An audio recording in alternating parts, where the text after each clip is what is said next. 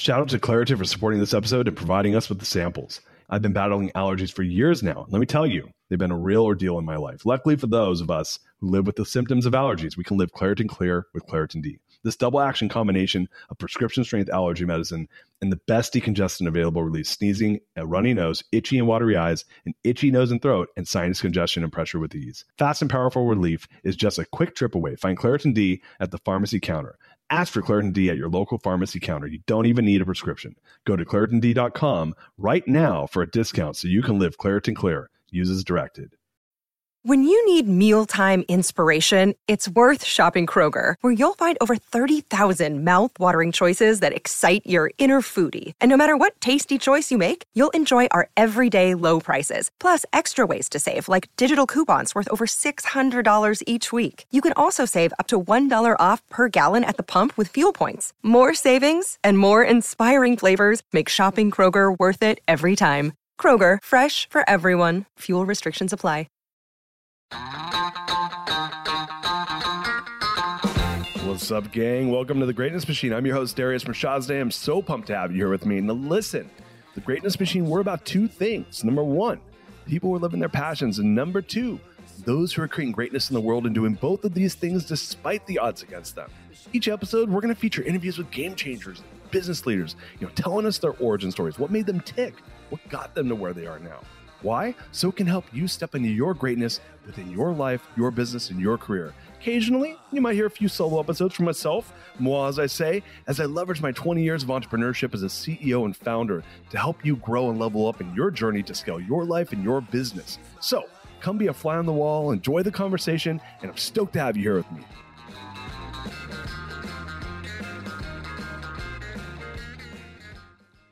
What's up, everybody? What an amazing episode. Uh, just did this awesome episode with Cameron Herold. Uh, what a stud. Guy just spoke at Mount, Mindvalley. We, we talk all about his new book, Second in Command. Uh, just such a killer story about his story coming up at 1 800 Got Junk, all the stuff he's done to really popularize this idea of hiring that second in command in a business. I mean, he's just, I, I, I, I use this word very rarely. Cameron's a genius when it comes to all things around building businesses. So so so pumped to get to have him to be on the show to promote the book. And then we we had this amazing conversation talking about him and his wife becoming digital nomads, how they did it. So many nuggets in the show. Enjoy the episode. Stay tuned. Guys, welcome to today's episode of the Greatness Machine. I'm your host Darius Mirshahzadeh, and boy, do we have a special guest my man Cameron Herold is back and in the house. Cameron, what's going on? Darius, good to see you again. I must say you're aging well. We met, I think, 15 years ago. You're looking good, buddy. You know, I'm trying.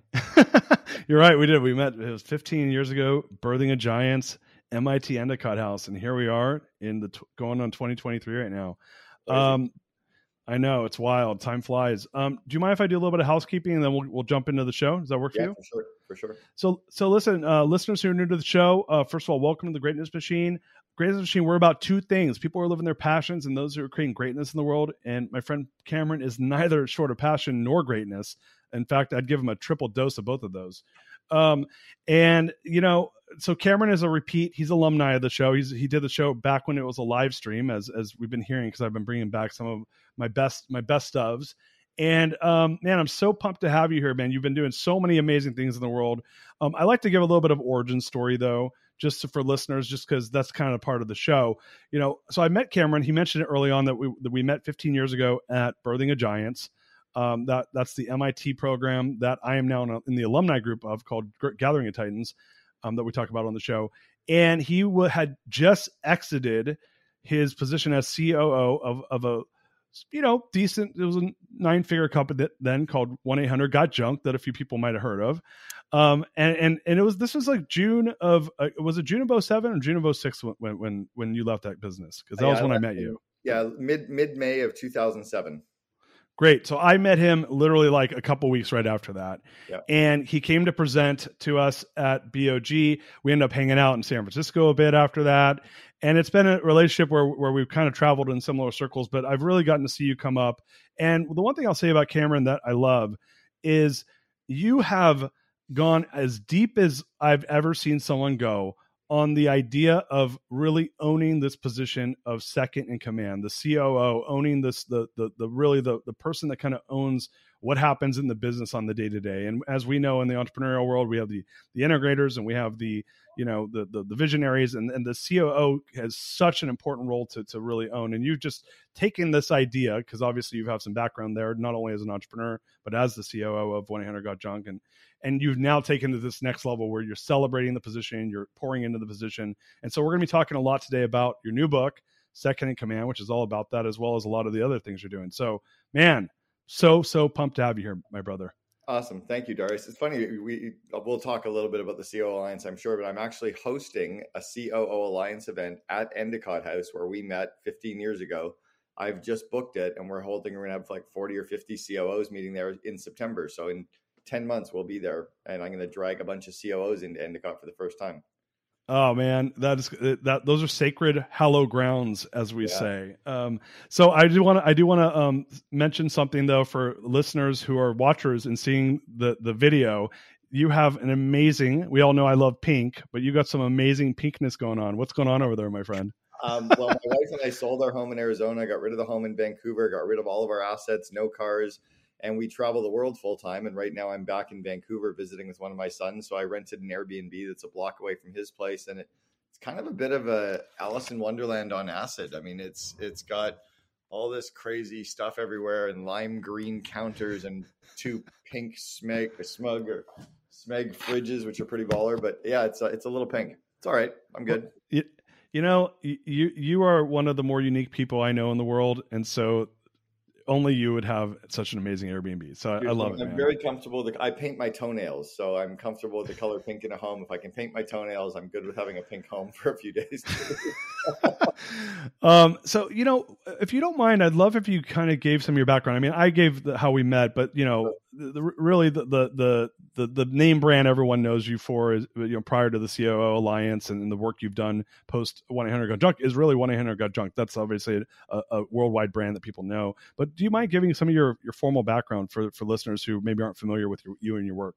Sure, and that was actually the fourth company that I helped build as well. So it was the one that I maybe got known for, but three of the other four um, are pretty well known as well. So I was groomed as an entrepreneur. My dad groomed my brother, my sister, and myself to all be entrepreneurs. Um, in fact, my sister just her first book came out today called "It's Paid to Play." or it pays to play. Um, so she has run her own company for 25 years. My brother has. When I was 21 years old, I had 12 full time employees. So all I've ever really known was being an entrepreneur or being in these entrepreneurial ventures. Um, I got involved with a company called College Pro Painters, where I was a franchisee for a few years. Then I was at the head office where I was recruiting, training, and, and coaching franchisees. I coached 120 entrepreneurs who were franchisees by 1993, including Kimball Musk was one of my franchisees, and his cousin Peter Rive, who built Solar City. I also recruited and trained him. So I'd been around coaching entrepreneurs 30 years ago. Left College Pro Painters and I joined as a partner in a small collision repair chain in Canada called Boyd Auto Body. It's now called Gerber Auto Collision in the United States and Boyd Auto Body in Canada. It's the largest collision repair company in the world, about a $900 million market cap, publicly traded, very profitable. Uh, left there and I was hired as president of a private currency company. Kind of like what Bitcoin is doing today, but we did it 22 years ago. We had Starwood Hotels and Avis Rent a Car, Hard Rock Cafe, all accepting our digital currency instead of the US dollar. Sold that company in um, guess Jan or sorry April of 2000, right as the stock market was crashing. We lost the entire 64 million. We were worth three million dollars at the close because the Nasdaq crashed by 78 percent.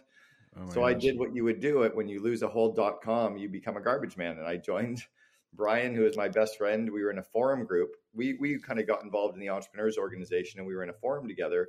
And Brian had seen me grow a couple of other companies and he asked me to coach him. And I said, I'd coach you, but I'll never work for you. And I said, working for you would be like kissing my sister. And we joked, yeah, a few months later, it's like we were in a full on makeout session because I joined Brian as his COO and we got to build the company together. I joined as employee number 14. And when I left six and a half years later, we had 3,100 employees system wide. And we were operating in 330 cities. And we'd gone from 2 million to 106 million. And I was the COO for that period.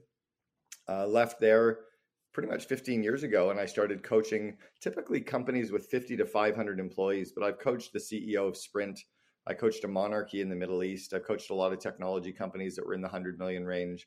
Um, so typically, I coach real businesses with real teams. And then six years ago, I started an organization called the COO Alliance. Uh, I now have my sixth book coming out in January. I've written five yeah. other books that all do quite well, like Vivid Vision and Double Double. Um, and then I have a podcast called the Second Command Podcast. So that's a it's a bit of a bio yeah, so that, that's a mouthful. Um, you, are a busy guy, that's for sure. And you, I mean, you left out a bunch of cool stuff. So, so one of the ways we uh, Cameron and I reconnected was through the TED organization, actually. Mm-hmm. And you, you, you, you, one of my favorite things about you is you did an amazing TED talk on how to teach your kids to be entrepreneurs. Do you mind t- mentioning a little bit about that? Yeah, and that was actually a, that was one of the very that was a TEDx. Um, I still go to the main five day TED conference every year. My wife and I'll be there again in April. Um, I, I was asked to do one of the very first TEDx talks, and it went viral, as did Simon Sinek. Simon was on our board of advisors four years be- before his TEDx even went viral. We both were asked to do this. We had no idea what it was going to be. His went a little more viral than mine. Mine's only had a few million views. His is like the number three TEDx or TED talk of all time. But mine was about teaching the lessons that kids need to be entrepreneurial not necessarily to be an entrepreneur because I don't think everyone is meant to be an entrepreneur. I think only 3% of the population have the DNA and can learn the skills. But I want kids to understand the entrepreneurial skill sets. Now, being an entrepreneur is much cooler than it was when I did that back in 2009. Right now, everybody wants to be an entrepreneur. Parents want their kids to be entrepreneurs. But back when I was doing it, when I was 21, I was kind of vilified. You know, I was the the greedy capitalist kid in second year university running a business, and it was not cool. Like I was, the, I was the uncool kid in my floor of sixty seven guys on on my residence because I, that was the weird thing to do would be to run a business. Everybody else kind of had normal jobs, right? So yeah, that, that's that's so funny. Um, I was I was the same guy. Like like I, I joked when I was at Birthing Giants, uh, like the year before we met. I said, you know, I was at that I was 26, I think then, and I said, you know, I'm the only person I know who's an entrepreneur, and I lived right. in San Francisco. I lived in San Francisco, Cameron. Wow, you, you know, like right. So, but think about that: being a mid 20s, living in San Francisco. At this point, I lived there for five years, and I was the only person. I'm the yeah. So that just goes to show you how big of a transition, even from you know 15 16 years ago how different it is now. Now you're a rock star. Now yeah i mean yeah. elon musk hosted saturday night live you know which which well, you would now, never imagine. now parents are like why would you want to go into investment banking? Be an entrepreneur. Like it doesn't even make sense. Like it was so, it was so different. So that scarred me too by the way. It, it probably left me with a bit of a chip on my shoulder. It probably has always had me pushing for the underdog right? I've always seen the entrepreneur like the fly yeah. banging its head on the window and i want to help it go out the door because there's a you know give them the cheat sheets um because I was the dumb. I don't know about you, but I was the dumb kid in school too. Like I did not do well in university. I did not do well in high school. I was kind of mid 60% averages. I was like a 2.3 GPA.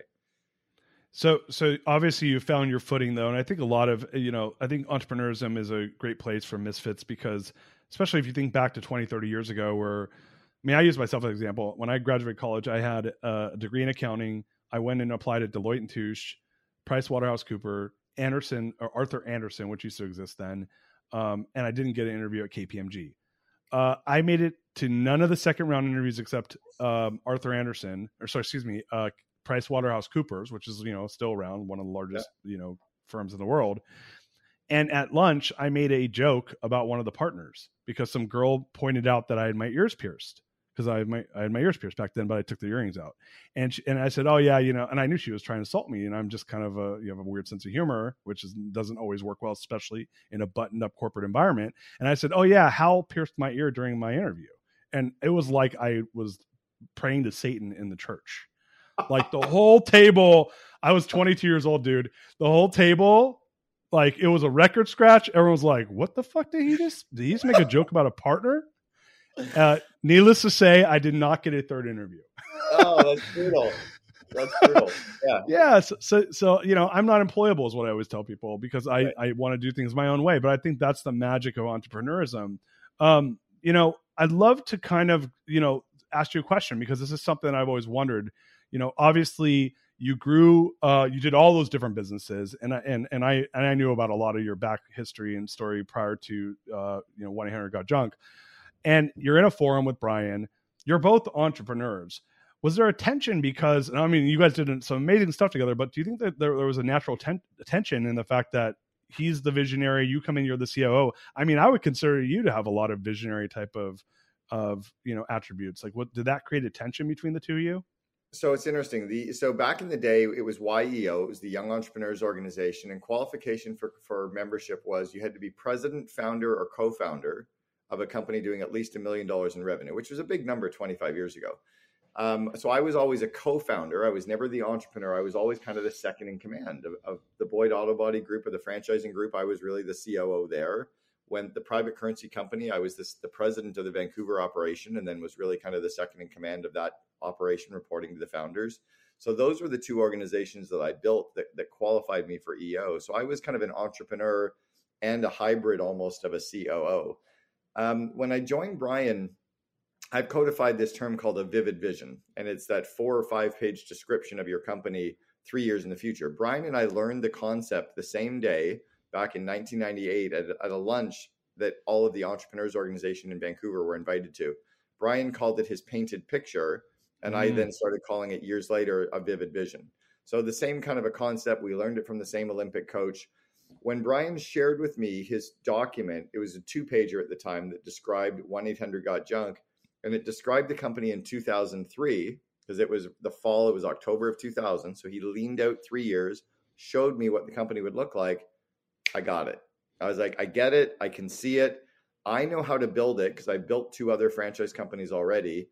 He didn't know how to build it and he knew that so he trusted me and he basically said i'll take care of vision i'll take care of finance and it you figure out how to make this come true and that's basically the path we were on. So I just kind of and the other thing that we had to our advantage, we kind of had a bit of an unfair advantage.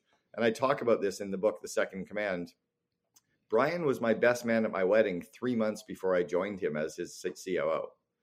So he we already had a high degree of trust. He already knew me and we'd been in an EO forum together for 4 years. So he knew it was like he had a 4-year interview, right? That's right. a bit of an unfair advantage. So coming in I knew what my roles were. The trust was really, really high. We had our swim lanes already set, and we were just able to go and execute. It only got tough six years later. How big was the business the day you got there? Two million. Wow. Okay. So this is, 12, I mean, again, two million. Yeah, he had yes. 12 franchises, two that had just started. Uh, when I left, we had 330 franchises. So I, I taught Brian how to do franchise marketing, franchise sales, um, all the franchise operations, franchise coaching, how to build out a PR team. I built out the entire marketing team from zero, built the marketing plans, calendars, budgets, really taught him how to operationalize the idea. He was very good at the tech stack of understanding, not even a tech stack, really building out the software that powered our franchises called JunkNet. Um, and he was really good at the I or at the finance side, and I hated the finance side. So he really just let me build the business, and I let him control you know that area and then he was that cultural vision that everybody loved and i just wanted to shine a spotlight on him. And then i was also good as that public speaker and could tell the story and had the credibility of having built other companies. So i became a bit of a front person for the business because it built trust that people could buy a franchise and would be successful because i'd done it before Shout out to Claritin for supporting this episode and providing us with the samples. Hey there, friends. It's Darius from Shazda here, and I have a little confession to make. You see, I've been battling allergies for years now, and let me tell you, they've been a real ordeal in my life. Allergies have been my constant companion. They stop me from fully enjoying the little things in life, canceling plans with friends because of sudden allergy attack, to missing out on an outdoor activity because of sneezing fits. Allergies have been a real nuisance. Luckily, for those of us who live with symptoms of allergies, we can live Claritin Clear with Claritin D. This double action combination of prescription strength allergy medicine and the best decongestant available relieves sneezing and a runny nose, itchy, watery eyes, an itchy nose and throat, and sinus congestion and pressure with ease. I've been a Claritin D user for many, many years now, and let me tell you, it's made a world of difference. Since I started using Claritin D, my symptoms have improved dramatically. Now I can breathe easier, enjoy outdoor activities without worrying about sneezing fits, and truly live my life without being held back by allergies. Ready to live as if you don't have allergies? It's time to live Claritin Clear. Fast and powerful relief is just a quick trip away. Find Claritin D at the pharmacy counter. Ask for Claritin D at your local pharmacy counter now. You don't even need a prescription. Go to ClaritinD.com right now for a discount so you can live Claritin Clear. Use as directed. This episode is brought to you by Shopify. In the world of successful partnerships, names like Procter & Gamble, Ben & Jerry, and Supply and Demand echo through business history. But when it comes to growing your business, who are the perfect partners? That's you and Shopify. Shopify is the global commerce platform that helps you sell at every stage of your business. We're talking from launch your online shop stage to the first real life store stage, all the way to did we hit a million dollar order stage? Shopify is there to help you grow. Whether you're selling shipping supplies or promoting productivity programs, Shopify helps you sell everywhere. From their all in one e commerce platform to their in person POS system, wherever and whatever you're selling, Shopify's got you covered. Shopify helps you turn browsers into buyers with the internet's best converting checkout up to 36% better compared to other leading commerce platforms. And sell more with less effort thanks to Shopify Magic, your AI powered all star. Picture this a time when my business was facing a tough hurdle and I wasn't sure how to break through. But then came the breakthrough moment, a game changer that took my business to the next level. You know, what I absolutely adore about Shopify is its unparalleled ability to adapt and grow with your ambitions. Shopify powers 10% of all e commerce in the US, and Shopify is the global force behind Allbirds, Rothy's, and Brooklinen, and millions of other entrepreneurs of every size across 75 countries. Plus, Shopify's award winning help is there to support your success every step of the way because businesses that grow, grow with Shopify. Sign up for a $1 per month trial period at shopify.com slash Darius, all lowercase. That's D-A-R-I-U-S. Go to shopify.com slash Darius now to grow your business no matter what stage you're in. Shopify.com slash Darius. And so, you know, fast forward, uh, this was in, in 2000 you joined, is that correct? Yeah, October 2000. So fast forward to, again, May of 6, you Seven. know, or oh, excuse me, May of seven. Pardon me, May of seven, and you decided to exit the business. Was like, well, do you mind talking about that? Yeah, I'll give you. I'll give you the rest of the story. So I didn't decide to exit. I'm sure you know the story behind this. I'm sure we've talked. No, Brian's I, talked. I, I do. yeah. so, so Wednesday night, I turned to Brian's assistant. And I said, "I think Brian's going to fire me tomorrow." And she goes, "Shut up. Go home. Hang out with your kids." My kids were six and four at the time. And I said, "No, I'm pretty sure he's going to fire me." And she's like, "Just go home, chill out. You're fine." And I, um, Brian and I had a breakfast the next morning at seven, and then we had our leadership team meeting at seven thirty. So I met with him at seven o'clock at the Vancouver Club downtown Vancouver, and we were sitting across from each other. And I ordered eggs Benedict, as you do when I was forty pounds heavier than I am today. And Brian ordered a coffee. I'm like, what the fuck? You're ordering coffee? Like you're totally firing me. You can't even eat. You're so nervous right now. And he said, I think it's over. I think I think we're done. I think I, I I know you're the right guy to get us to here, but you're not the right guy to get us to a billion and we what was started, it? What, what was what yeah why we was it? oh because i was not detail oriented. I was more entrepreneurial. I was more vision to execution quickly. When mm. you know when we have 3000 employees 13 operating companies operating in four countries because we were in the uk australia canada us you know 248 people at the head office 3000 system wide multiple languages it's fucking complicated. And yep. for me i was starting to pull my hair out. Um, I, I knew it was hard. I didn't know how to do the cross functional decision making and matrix decision making. I was pushing hard at, at, the team and telling them that we were sold out, and I didn't understand how to deal with politics of the new people coming in. Yeah. So I had just become this very kind of brash, aggressive, still too entrepreneurial for a hundred million dollar company. So Brian asked me to leave, the right thing to do. Two days later, he also asked me to go and speak on behalf of him at the Entrepreneurs Organization 20th anniversary. So I spoke in front of 1,500 people instead of him because he had to try to then figure out how to replace me. Uh, and we're still very good. You know, it took us a couple years to work through it, but we're still good friends to this day. I was texting him yesterday. Yeah, that, that, that's that's amazing, man. I mean, and, and, it's it's cool that, that and I know you and I'm friends with Brian's and he's been on the show, but but he's he and I are in GOT together, so I talk to him, you know, when I see him there and in, in between here and there, and so it's well, he cool also he, he, also wrote the for. I asked him to write the foreword for the book Second in Command, so he wrote. oh no way! For the book Second in Command, and there's a funny story. Thirty-five years ago this week, um, I was initiated into a fraternity called Acacia Fraternity in Ottawa I was the first president. We started the very first fraternity in the city of Ottawa. And one of the co founders of the fraternity, his name is Eric Church, is the new COO at 1 800 Got Junk and has been COO oh. for 10 years. I was president of the fraternity the first year. Eric was president the second year. I was then COO at 1 800 Got Junk. Then they hired the former president of Starbucks to replace me. She lasted a right. year. And then about a year after that, Brian was able to recruit Eric. So two guys who have known each other for 35 years are co, you know, have, have basically built the company for, I don't know, 17 of the years. That's amazing. And, and that, and, hit, and you know, it's, and what's, what's amazing is, you know, as you mentioned before, you brought it to 106 million. And, you know, most people don't realize this because most people haven't built 106 million dollar companies. You and I have. Um, it's really fucking hard to take something from two to 106. It's like yeah. pretty much imp- almost impossible. The, the the data says I think you have three tenths of a percent chance of doing it. It's it's like almost like an impossibility. So to actually do that is way harder than to take it to the next level. You know, because the odds of making it there are really hard. So well, it's different. Have- so Eric would have been a, and uh, Eric also wrote some stuff for my book as well. He's a very different COO than me. He is not in the spotlight. He doesn't do speaking. He's very inward in the company. Sure. He would be a he would have been a horrible COO for the first year because for six years because he had no idea how to franchise anything. I would have been a horrible COO for the next ten. So we yeah. were the right people at the right time. Um, and, and there's a real interesting thing about that that I talk about in the book, The Second in Command, is that it's about finding the right person with the right DNA and the right level of trust at the right stage of growth for your company. Right. You know, I I had to take the company through six consecutive years of 100% revenue growth. So we right. doubled the size of the company six times in a row. That's hard. That's a different. Now, when I left, I was like, "Fuck, this is big." They bring the former president of Starbucks United States in to replace me, and she looks around and goes, "What a cute little company." Yo, you 300 locations. We have like 30,000.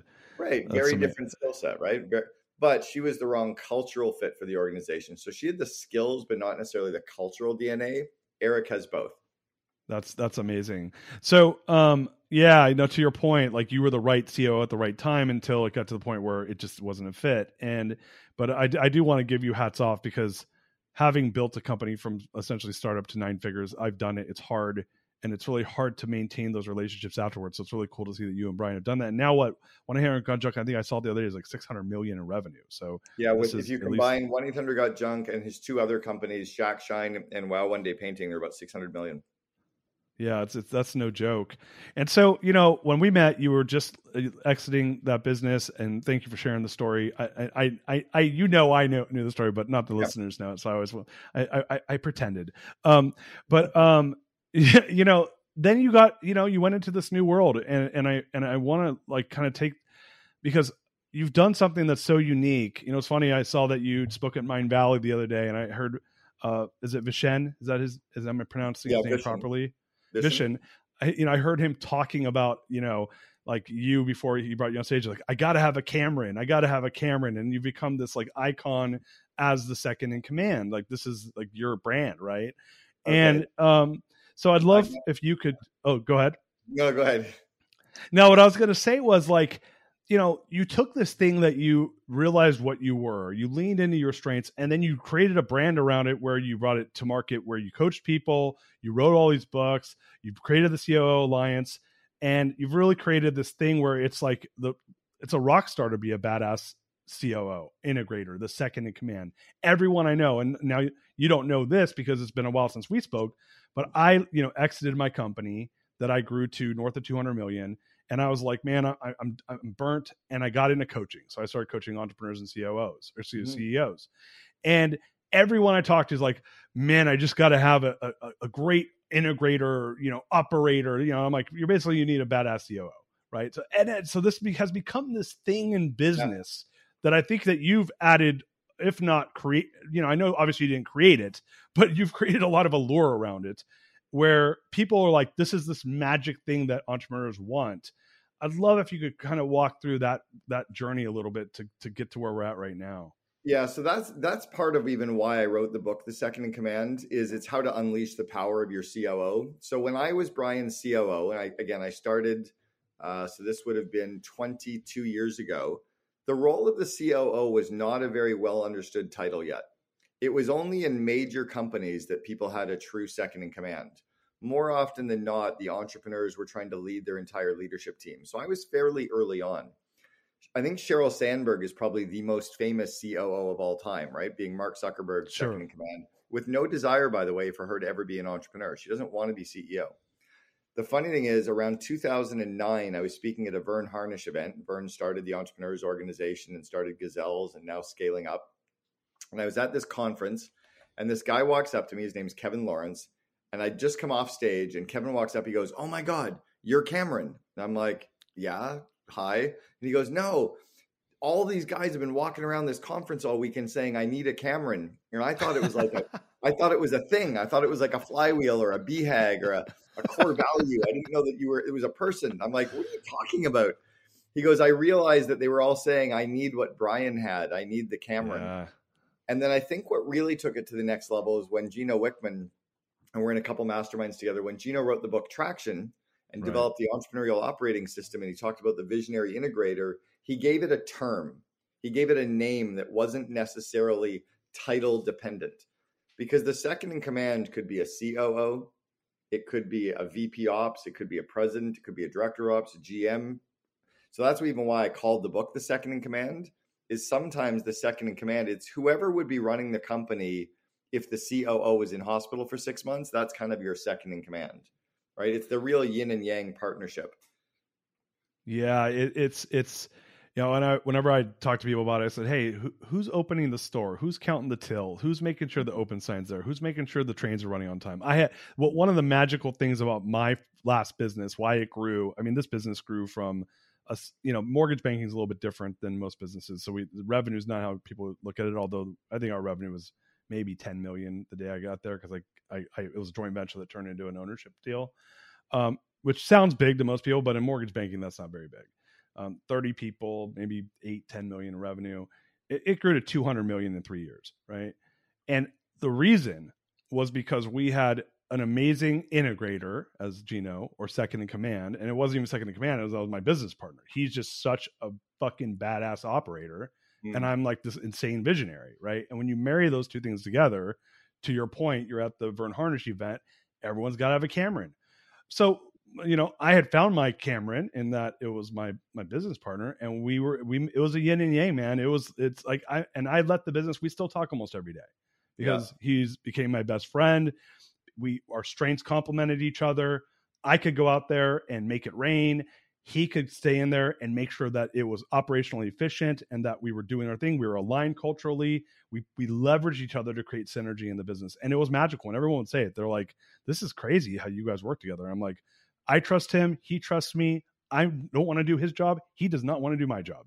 Yeah. And and so what do you like what are your thoughts on that when you think of like creating that partnership, you know, like finding that that's either second in command or a partner who is that, you know, behind the scenes person? Because I yeah. don't think it necessarily has to be someone that reports to you. It could be a partner. In my case, it was a business partner. It was just we were yin and yang. Like what do you think about that?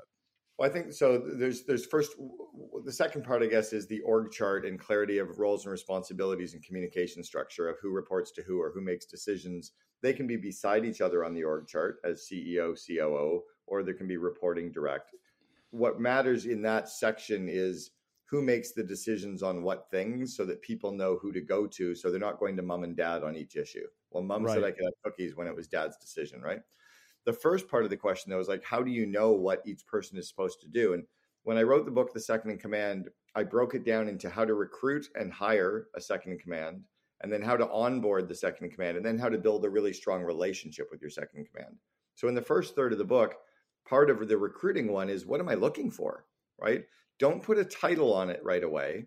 Sit down and first say what are the basket or the buckets of things the person is going to be responsible for what are the areas of the business that are going to report to them and the way you want to decide that is what stuff drains you of energy? Mm, if you're yeah. the entrepreneur because i'll tell you we have all these members of our coo alliance right? We've got members from 17 countries. I have some members of the coo alliance that run finance some don't. Some run it some don't. Some run marketing some don't. It's all dependent on what's the stuff that the ceo is really great at and loves doing and delegate everything except genius so that you end up with a person who is really great at all the other stuff and probably sucks at or doesn't want to do the stuff the CEO is doing. Mm. Like I didn't want to go near IT and finance. I'm like, all good, bud. You want to run that? In fact, one of the business areas I ended up running for a couple of years in my last two years there was the call center. And it was because it got to a point where there was too many people and too many operational parts, and there was too much around leadership and growing that Brian needed that to report to me because it was out of his sandbox. But in the early days, when it was about phone systems and setting up voicemail and connecting it with JunkNet, that was all him. That would have killed me, right? So we were very good at deciding on what he loved, what he was great at, and what I loved and what I was great at, and then grow from there. At Evernorth Health Services, we believe costs shouldn't get in the way of life changing care, and we're doing everything in our power to make it possible. Behavioral health solutions that also keep your projections at their best? It's possible. Pharmacy benefits that benefit your bottom line? It's possible. Complex specialty care that cares about your ROI? It's possible because we're already doing it. All while saving businesses billions. That's Wonder made possible. Learn more at evernorth.com/wonder. Another day is here and you're ready for it. What to wear? Check. Breakfast, lunch and dinner? Check. Planning for what's next and how to save for it? That's where Bank of America can help.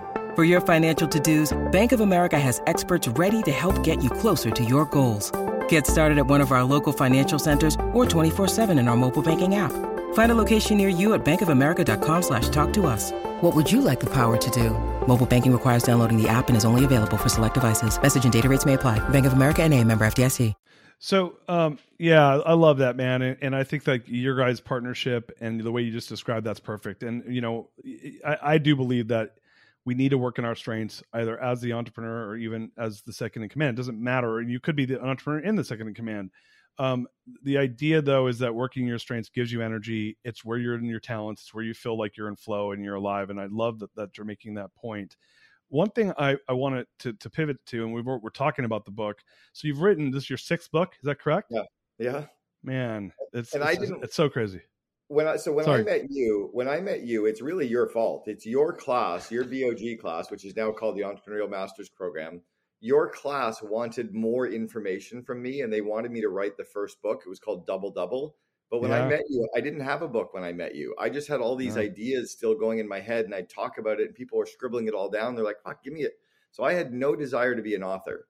I wrote it because people wanted more of how I was doing it and I had a speakers bureau that said they could raise my speaking fee. And I'm like, well, if you can get me more than five grand, you know, now I'm getting 40. Um, so if you can get me more than five grand, I'll write a book. And they said, yeah, we can get you 10. And sure enough, you know, that got my credibility up.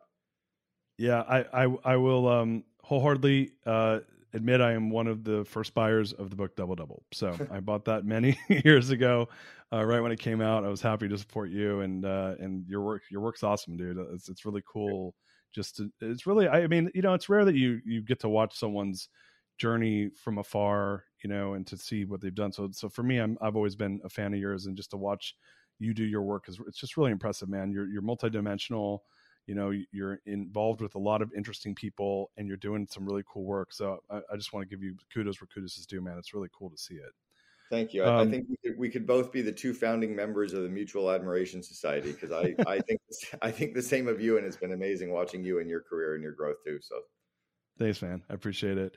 So you decided, uh, you know, you built the COO Alliance. You've been coaching some fucking badass entrepreneurs, um, and just and really built this cool business around the second in command. So you decided to write the book again, like to your point, like people are asking, you've seen this. You know was it that you're like hey i want to communicate the things i've learned. Why what was the what was like the motivation on on this particular book uh, the, the second command one was twofold. One, I was getting a lot of people coming to me on almost a weekly basis saying, Can you help me hire a COO? Or can you help me figure out what I need in a second in command? So that was one. And then the second, more obvious one is I have a podcast called the Second in Command Podcast, and I have an organization that's my core business called the COO Alliance it's an opportunity for me to share more information about that and, and even tap into the members. So I have probably about 40 of my members of the CO Alliance contributed content to the book, and about wow. 25 of the guests from the Second Command podcast contributed content to the book. So I have a really rich kind of base of real world expertise. And and you know, I've got Harley from Shopify, and I've got Matt from Rippling, and I've got you know I'm the founder, the CEO of, of um, Bumble, like some really cool, solid brands, COOs contributing into their their content and their ideas. So it, it needed to be done, and there really wasn't a book that covered the whole idea of how to recruit, hire, train, and build the relationship with. You know, you had Rocket Fuel, but that's more kind of integrator, small company, 50 employees max kind of second in command. Right. And then riding shotgun, but it never really got into that was more even more corporate. There was really nothing else in the space. Yeah, that's a, it, it's it's such an important role. I mean, we we we were talking about it earlier. So what first thing people, uh, uh, it's like this.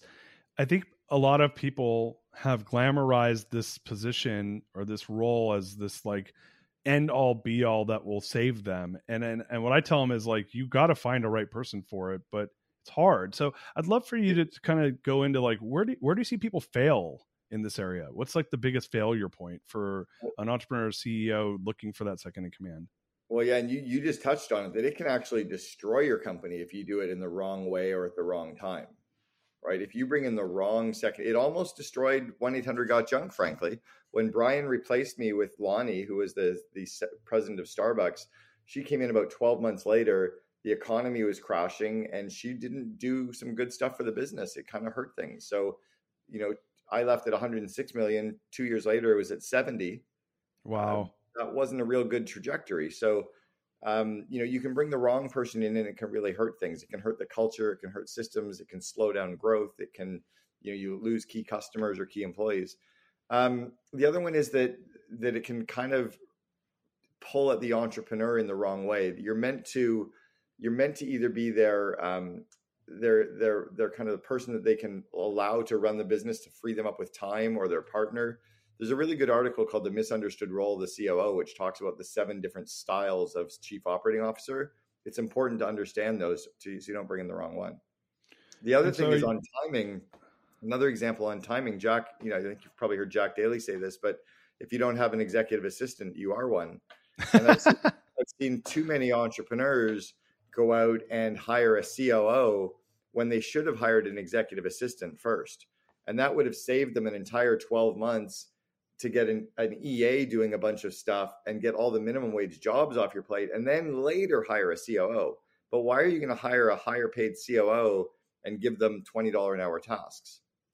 Yeah, it's crazy. I, I call that uh, like, I, and I say that too. I go, look, take your time on the COO for everything you just said or second in command. You, you need to really be thoughtful about that because, to your point, if they're going to be the person that's in there running the business, they have to be a cultural fit. They have to be a value add. They got to be able to take the business to the next level, and they got to do a lot of this stuff and be good at this stuff. To your point, that the entrepreneur doesn't want to, you know, the CEO doesn't want to handle. Um, but a lot of p- companies, especially smaller businesses, I don't think they're ready for what I just said. To your point, um, and what I when I work with folks, I say, look, go get a. I call it a utility player. I say, go get a utility player Utility player is someone that can handle your bullshit and they're good at it. They like it and they're great at project management and they're super organized. Yep. And for me, that's been a game changer for me. Like always have a utility player that works for me as the CEO. And when I get to the point where I need that executive, I bring them on. What, what and that's really kind of what you just said. Well, and if we remove the title COO, because I think so many people go out and say, I need a COO. No, you need a second in command maybe it's a COO, maybe it's a VP operations, maybe it's a director of operations, maybe it's project manager, but you need a second in command to help you kind of the jack of all trades, master of none, but can help you get shit done, right? Don't and yeah. it, don't put big titles on people. Like your head of finance could be a controller or director of finance, VP of finance, or a CFO. But we need to stop giving out the big titles unless you're willing to match compensation and roles and responsibilities. Yeah, I think people, uh, especially uh, smaller businesses, at least the lesson I learned was be careful of the titles you give because what you give, you can never take away. The minute you take away from anybody, they're out. They're demoralized, they're embarrassed, and they're like, "Fuck Darius, I'm not working for him anymore." And and they go on Indeed and Glassdoor and find out that COOs are making 400 grand, and they're like, "You're paying me 120." Well, you're not really a COO. Then why did you call me a COO? Like, call me a, call me a director of operations and pay me 120. But as an example, I was at 1 800 Got Junk when I left the company 15 years ago, or almost 16. I was getting paid 310 grand. Like I was a right. real COO of a real business, make you know, with real roles and responsibilities. Be very careful that you don't hire the second in command and give them a title that's too big that doesn't match their roles and responsibilities and the comp you're willing to pay. And I cover uh, that in good detail too. And so, so, so for this like when you think of the ideal reader of the book and who's going to gain the most value like what's is it any business or is it going to be someone that's north of you know x number like what like who's the avatar that this book is really truly meant for I'd say it's really anybody from like the 25 to maybe 2000 employees. If you're past the thousand, maybe even not, maybe even the, if you're past the thousand employees, you've probably got a solid proven leadership team and you've probably got a second in command. So it's really meant for the small to mid-sized organizations, not, not into the enterprise suite at all. It yeah, also, so by the way, anyone who wants to get into that role should read it to understand how to find the right company that matches their skills and their cultural fit and their core values, right? it's a it's a real that yin and yang is why I even put the logo on the cover of the book. Is it's a, it is that yin and yang match you're looking for. Oh man, I'm I'm so excited for the book to come out. So, um, I I'm like as I mentioned, we have about an hour for the show, so I'm I'm so excited for where we're pivoting to because because you're doing some really cool stuff right now that I want to learn more about. Um, but for any folks that want to, you know, pick up the book, like, is it when's it come out? What are what are some really uh, where where they buy it? Where all books are sold? What what, what are some yeah? So mid mid January 2023. Um, probably the you know everybody just goes to Amazon, Audible, iTunes. It'll be available. I just recorded the audio version of it when I was over in Dubai, so there'll be an audio version, Kindle version, and and the, the normal book. Okay, cool. So, listeners, go get the book, but we're going to pivot right now to, we'll touch on the book a little bit at the end for anyone that missed this. Um, but yeah, you can get it where, where all books are sold, as Cameron said, and um, and we'll, we'll in show notes we'll put a bunch of stuff. But I want to pivot to this massive life change that you've embarked on because you're you're a digital nomad, man. Like, first of all, congratulations on getting married. I, I saw Brad, a mutual friend of our, Brad Weimert, went to your wedding. Uh, mm-hmm. Uh, I love Brad, Brad, and I saw I saw pictures. It looked amazing. You guys were was it Mykonos? Yeah, we got married in Mykonos. Oh man, I love Mykonos. I went there a couple years ago. So, um, so man, tell tell me like the, huge life change. You're now a digital nomad. You're like all over the world. I saw that you were just at Mindvalley. I see you in Dubai. I'm like, I'm like, and you know what's funny is last time you're on the show, and anyone that wants to listen to the past show, check it out. It's a great show. It's a little bit different than this one. Um, but you know, you were talking about that was like right when you were getting ready to do mm. it, right? So now you've you've been doing it for a minute. Like, uh, tell us all about this. Well, yeah. So I, I, had, you know, the big home in Arizona with the, the, the estate, right, with two guest houses and a gate to come in and a gate to leave, and, and palm trees and grapefruit trees and a view of Camelback Mountain. And I had a, you know, the, the, the amazing fully loaded Tesla P90D, you know, and then I had a home in Vancouver and I had a car up in Vancouver and I had all the golf club membership and the tennis. I had a golf club in, in Arizona, a golf club in Vancouver, a tennis club. I had fucking everything, and I really wasn't that happy. And my wife had, you know, her home and closets filled with Jimmy Choo's and Louboutins, and she wasn't that happy. And we're like, we just want to get rid of our shit. This is what I own now. I'm showing you a picture. You want to describe what you see? Uh, hold on. Sorry. Let me see this. Oh, it, it, oh, backpacks. yeah, I own one backpack and one day pack. My day pack is right beside. This is half of what I own right here. The other half is sitting. Oh. I'm down to I'm down to nothing, man. I own I own like three pair of pants, three pair of shoes, some Lululemon t-shirts, a gray sweatshirt, yeah. a jean jacket, a puffy jacket. That's it. Yeah. And, and, we're just traveling. So yeah, we've been to I don't know. I, I just got paid to speak in Antarctica, so I've now been paid to speak on every single continent. Yeah. Uh, that was Yanik Silver who brought me down there. So yeah, we've been traveling all over the place. We were in Bhutan hiking with the monks. We were in Dubai, and it was a very cathartic experience to purge everything and realize what you really needed was friends and family and experiences, not stuff. Yeah, that's that's amazing. I, oh, are you friends with Dandapani? You know him? I, yeah, I do know Dandapani. We met, um, yeah, we met about eleven years ago at an EO event called uh, Alchemy, I think it was in Seattle. Yeah, I met him ten years ago. He spoke at TEDx Reno, which is uh, one of my formates was the curator for that, and uh, I brought him into my company to do uh, a speak and so I became friends with him. I actually hung out with him at his uh, place down in Costa Rica two summers ago. And um, but he has a he has a you know one of the things I learned from him. I think this comes from the Hindu tradition, which is uh, where your uh, energy goes, where your attention flows, right, or something like that. It's like, yeah. and essentially your possessions suck up your energy. You know, and I and he said and he said I'll prove it to you. Go into your closet and everything you don't wear, put it in a garbage bag and throw it away. And so it was funny. I got done with this like I was like a one day training with my team. This is like oh six years ago, seven years ago, and I get home. My closet is just a, a complete fucking clusterfuck. It was like Right. it was shit everywhere.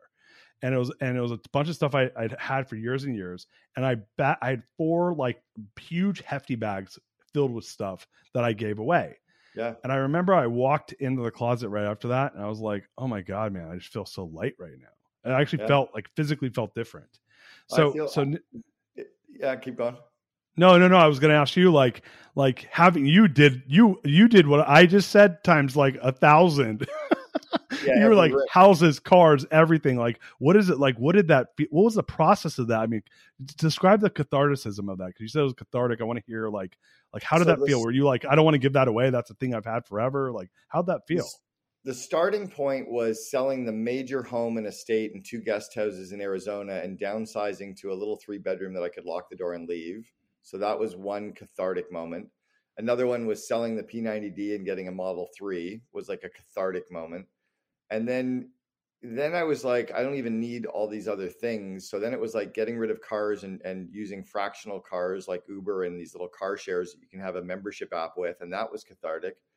And then I, I started to, anytime I bought something, I threw away two things or donated two things. So if I got one book, I had to get rid of two. If I, and it, it could be two of any item. So if I bought one book, I could throw out two things from my kitchen. And it was crazy how I'd get like seven, you know, I'd get seven bottles of vitamins show up. I'm like, shit, I got to throw out 14 things.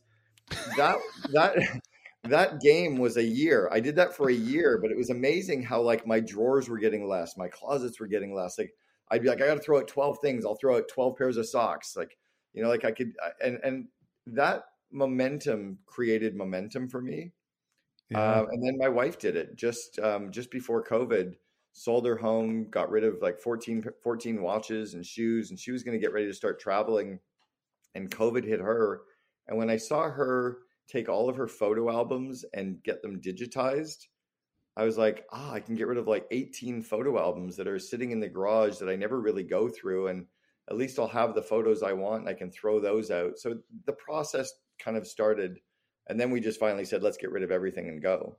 Um, and that was hard. It was really hard. There were there were some emotional ties to um, there were some emotional ties to some stuff that felt that felt familiar to me you know like these the, the wine glasses i liked or my cookbooks or things that you know christmas decorations that i would have with my kids so there's some stuff that i kept for my kids um, Mhm. that i've put away for them to have later in life but i don't have any of my stuff and and so like you know as far as uh, having gone through that process and now you're i don't know if the word is free but i did, did this by the way the thing that you just said a moment ago i don't want i don't want to miss this because you made me just think i'm like this thing of for every one thing i get to give two away but i mean was there a process to this or was this just like did someone coach you or did you read a book or something No, I did you watch somebody- you know I'm in a lot of I'm in a lot of mastermind groups. I've I've been in you know Strategic Coach and Genius Network and Baby Bathwater and War Room.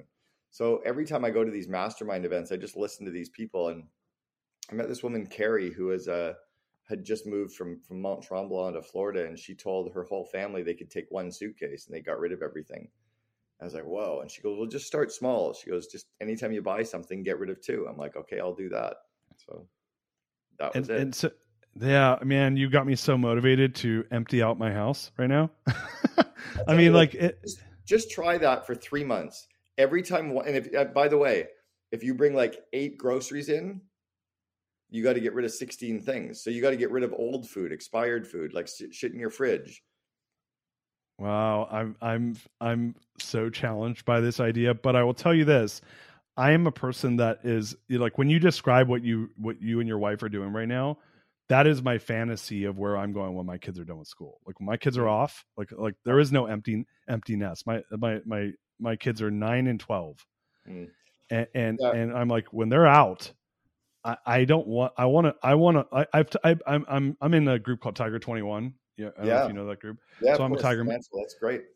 Yeah, so I'm a Tiger member, and I'm doing my. They have a thing every uh, once every 18 months. It's called a portfolio defense, where you go up and you like tell your life story, and you kind of give them your, you know, financial situation. And so I'm I'm doing mine literally in two days. And you have to present um, your financials. You don't get to tell your story. You have to like, here are my financial statements. Here's my investment account statements. Like you put it all out in front of people. It's awesome. full full balance sheet, full Yeah. income statement of your of you as a human being, your whole life story, what things you're trying to solve for. And it was funny I wrote in there because my wife is kind is a I mean she's funny because she does keep stuff, but she's not like a stuff person. She doesn't like to buy a bunch of stuff. She keeps she has clothes that her grandmother gave her from 40 years ago, right? Right. So she's like likes that type of stuff, but she's not a person that like buys a ton of stuff. And I I wrote in my PD, I wrote my wife, if I told my wife, "Hey, we're moving into a 700 square foot apartment, you get one bag," she'd probably be happy if I said that to her. So I know I I married someone that's kind of cool with that with that mentality, and I'm a person that doesn't need much. I I like traveling with one suitcase. So I've I've realized I don't want stuff. I want experiences, and like I'm I'm, I'm home base right now. I got kids.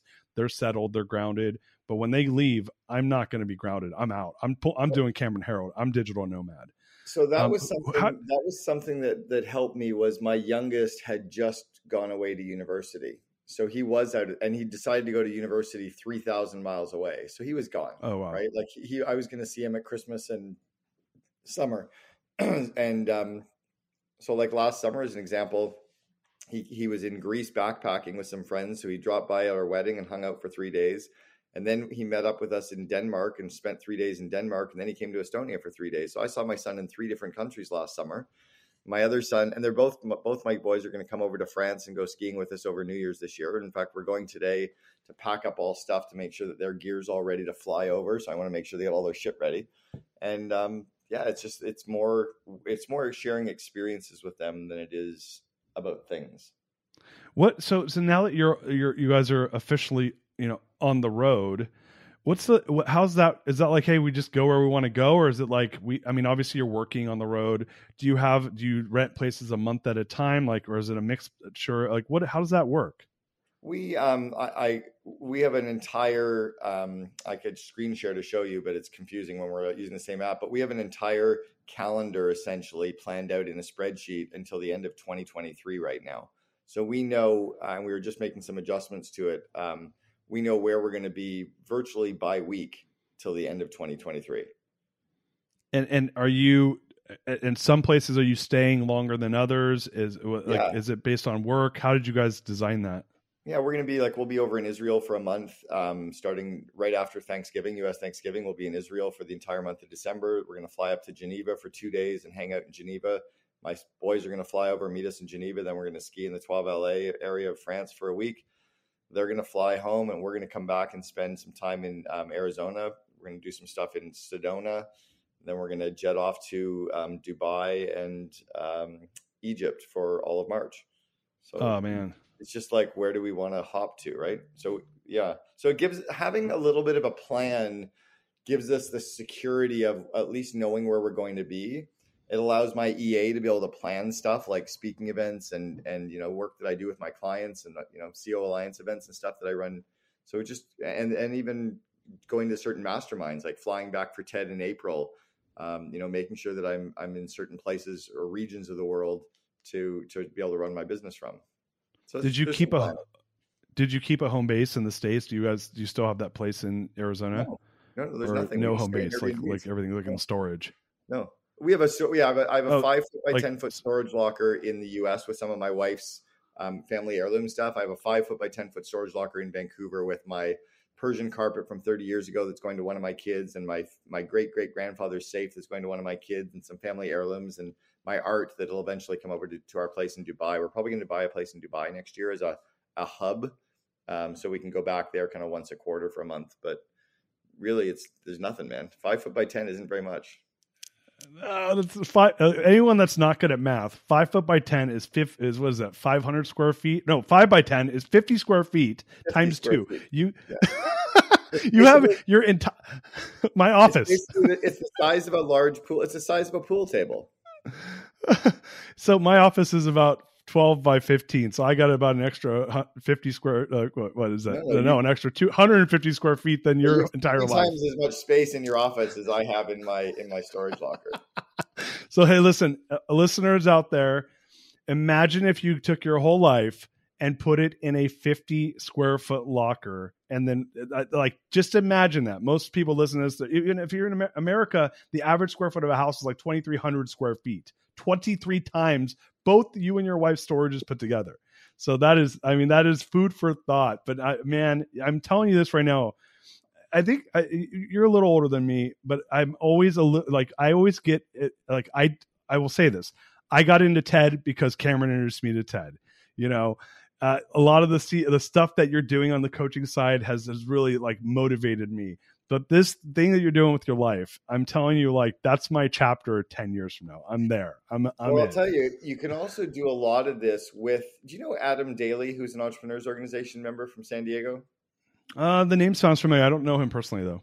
He might have even been in your BOG, class. maybe not. I don't know. He might have been in your BOG class, or maybe it was the year after. But Adam wrote a book. I'll have to find out what it's called. It's basically like how to travel the world and take your kids with you. Um, really? there's no reason why you couldn't take your kids and go travel with them for four months next summer and literally rent your place out on Airbnb or just close it. You don't even need the money. Just close the door and let somebody check on it once a week and check your garbage and mail and just go in Airbnb and, and do Amsterdam for a month and do, you know, Stockholm for a month and do Barcelona for a month and do, um, I don't know, Prague for a month and then come home and you'll change their lives or go for two yeah. months this episode is brought to you by La Quinta by Wyndham. Your work can take you all over the place, like Texas. You've never been, but it's going to be great because you're staying at La Quinta by Wyndham. Their free bright side breakfast will give you energy for the day ahead. And after, you can unwind using their free high speed Wi Fi. Tonight, La Quinta. Tomorrow, you shine. Book your stay today at lq.com.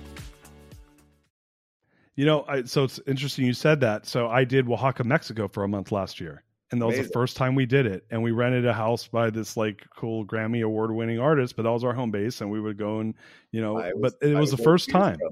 yeah we were there yeah amazing amazing city right great food um, but but yeah no i love that i told my wife that i said look if we have the ability to travel like but you got to make it happen you know and right. i think i think a lot of people make excuses for this like what what's your advice to people that are going to go and listen to this and get motivated and then be like oh but i can't do it I, I don't have the time. I don't have the space. Like, what's the what, what's your advice to someone with? I mean, obviously you could talk yourself out of anything. But what's your advice to someone? what's that? I'm doing it. See on the flip side. Like, I, I, I don't.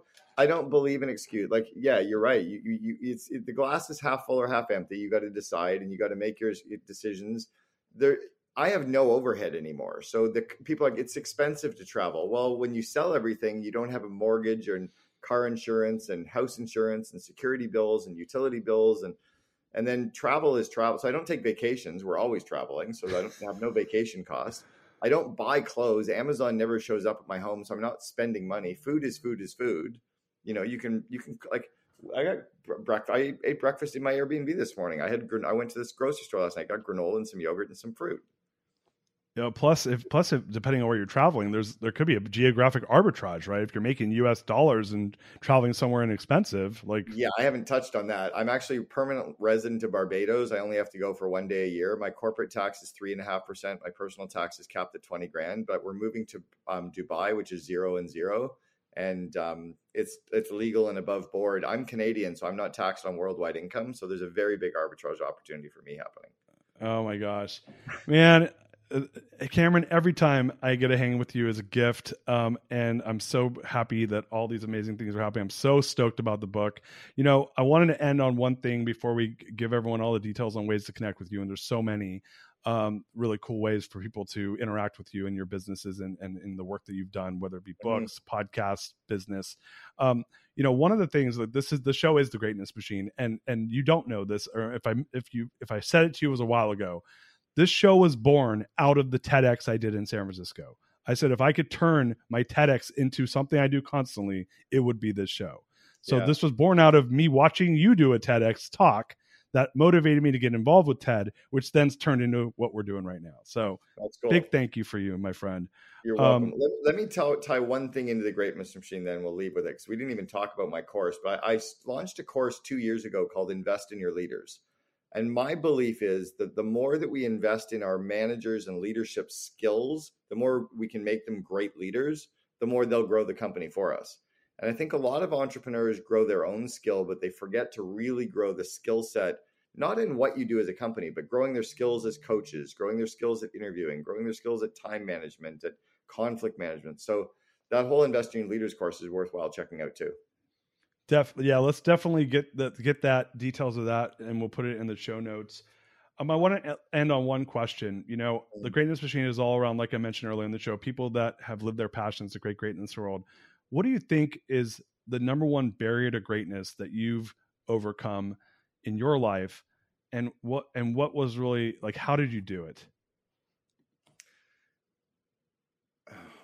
Can you rephrase it?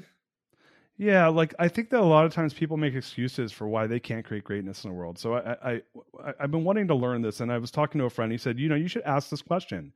So the question I asked, I know it might be a tough question, but what's the number one barrier to greatness that, that that that you've confronted in your life, and how did you overcome it? I think for me, it's the insecurity. Um, I was a bad student. I, I, I could show you my transcript. I keep it on my phone to remind me of how bad I was as a, as a student, but I think for me, there was that insecurity of trying hard and being told I was bad constantly and having to, you know, I, I had 16, 18 years of the school system where I'd, I'd study really hard and they'd say C minus, study really hard, 65%, right? So for me, there's that huge insecurity of not being smart enough. And then my dad told me I never had to be the one who had to figure it all out. I just had to do what the smart people were doing. So my R&D stands for rip off and duplicate. So as an example, your podcast is blowing up and doing well. I reach out to you. I'm like, dude, how's your podcast doing so well? And you introduce me to a guy, so I just hire him. So he's now going to help me with my podcast. So I'm I'm not going to try to figure out. there's smart people who are already doing cool stuff. I'm just going to do what they're doing. I love it, man. I, I, and I'm so excited that we ended the show with you teaching R and D. it's, one, of my favorite Cameronisms. Is R and D, baby. I I probably it's I probably say it at least fifteen times a month. um, man, uh, Cameron, what a what a treat to have you on the show. So, uh, just so, so we can recap, what are ways for people to connect with you? Where do they get the book? Where do they get the course? Um, just give us well, the rigmarole, and we're going to put it in the show notes. Well, I would love you to reapply and come back to TED this this April because I'll tell you, your audience of next people that you want to be interviewing are all walking around TED, and you should be there so you can come and hang out with my wife. So I would get your application back into TED. Um, if you want to use my name, send me a note. I'll make sure, like, let's get you back in for sure. Yeah, all of my books are on Amazon, Audible, and iTunes. Uh, my COO Alliance website, and then the Cameron Herold website, and the Invest in Your Leaders is investinyourleaders.com. And then my Second in Command podcast. I should definitely check that out too. Guys check it out. Podcast and the average listener podcast listens to six. One of your six needs to be cameron besides the greatness machine. Go get the book second in command. Check it out coo alliance if not for you for your second in command. And check out the course. All the above we're going to put it in the show notes cameron so much gratitude having you here today my friend it's so good to reconnect with you i'm so good to see all the thriving and all the greatness you're doing in the world darius thank you it was really nice seeing you as well and nice catching up thank you uh, listen, listeners, um, thank you so much for uh, listening today. If you love this show, give us a review, share it with friends. Leaders are givers. This is how we learn is from learning from people that have been there and done that. And Cameron was so gracious to take time out of his schedule to do it. So share this episode. Go support Cameron. Get the book. Let's make this a bestseller. With that said, peace out. We love you guys.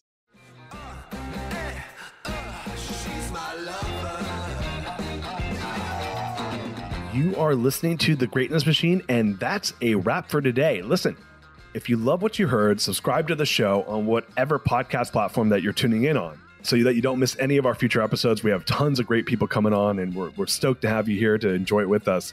Leave us a review. Tell us what you love most about this particular episode. We love getting the reviews. We love to see what you guys love most. And if this particular episode, you know, made you think of someone who's leveling up in their business and in their life, print screen, share it with them. Leaders are the best givers, and after all, we're all here to support and grow with each other. And in case you want to see some of the fun behind the scenes shots or some of the things that we're doing, I'm actually writing about this in my weekly newsletter. Go to www.therealdarius.com and subscribe to my newsletter. We're talking about fun things like business and life and mindfulness and cryptocurrencies and gosh, I don't even know everything and anything, but it's tons of fun stuff I write about. I try to get it out on a weekly basis. You can subscribe at www.therealdarius.com. And with that said, look, thank you guys so much. Appreciate you. I love you. Peace. We're out of here. See you guys on the next one.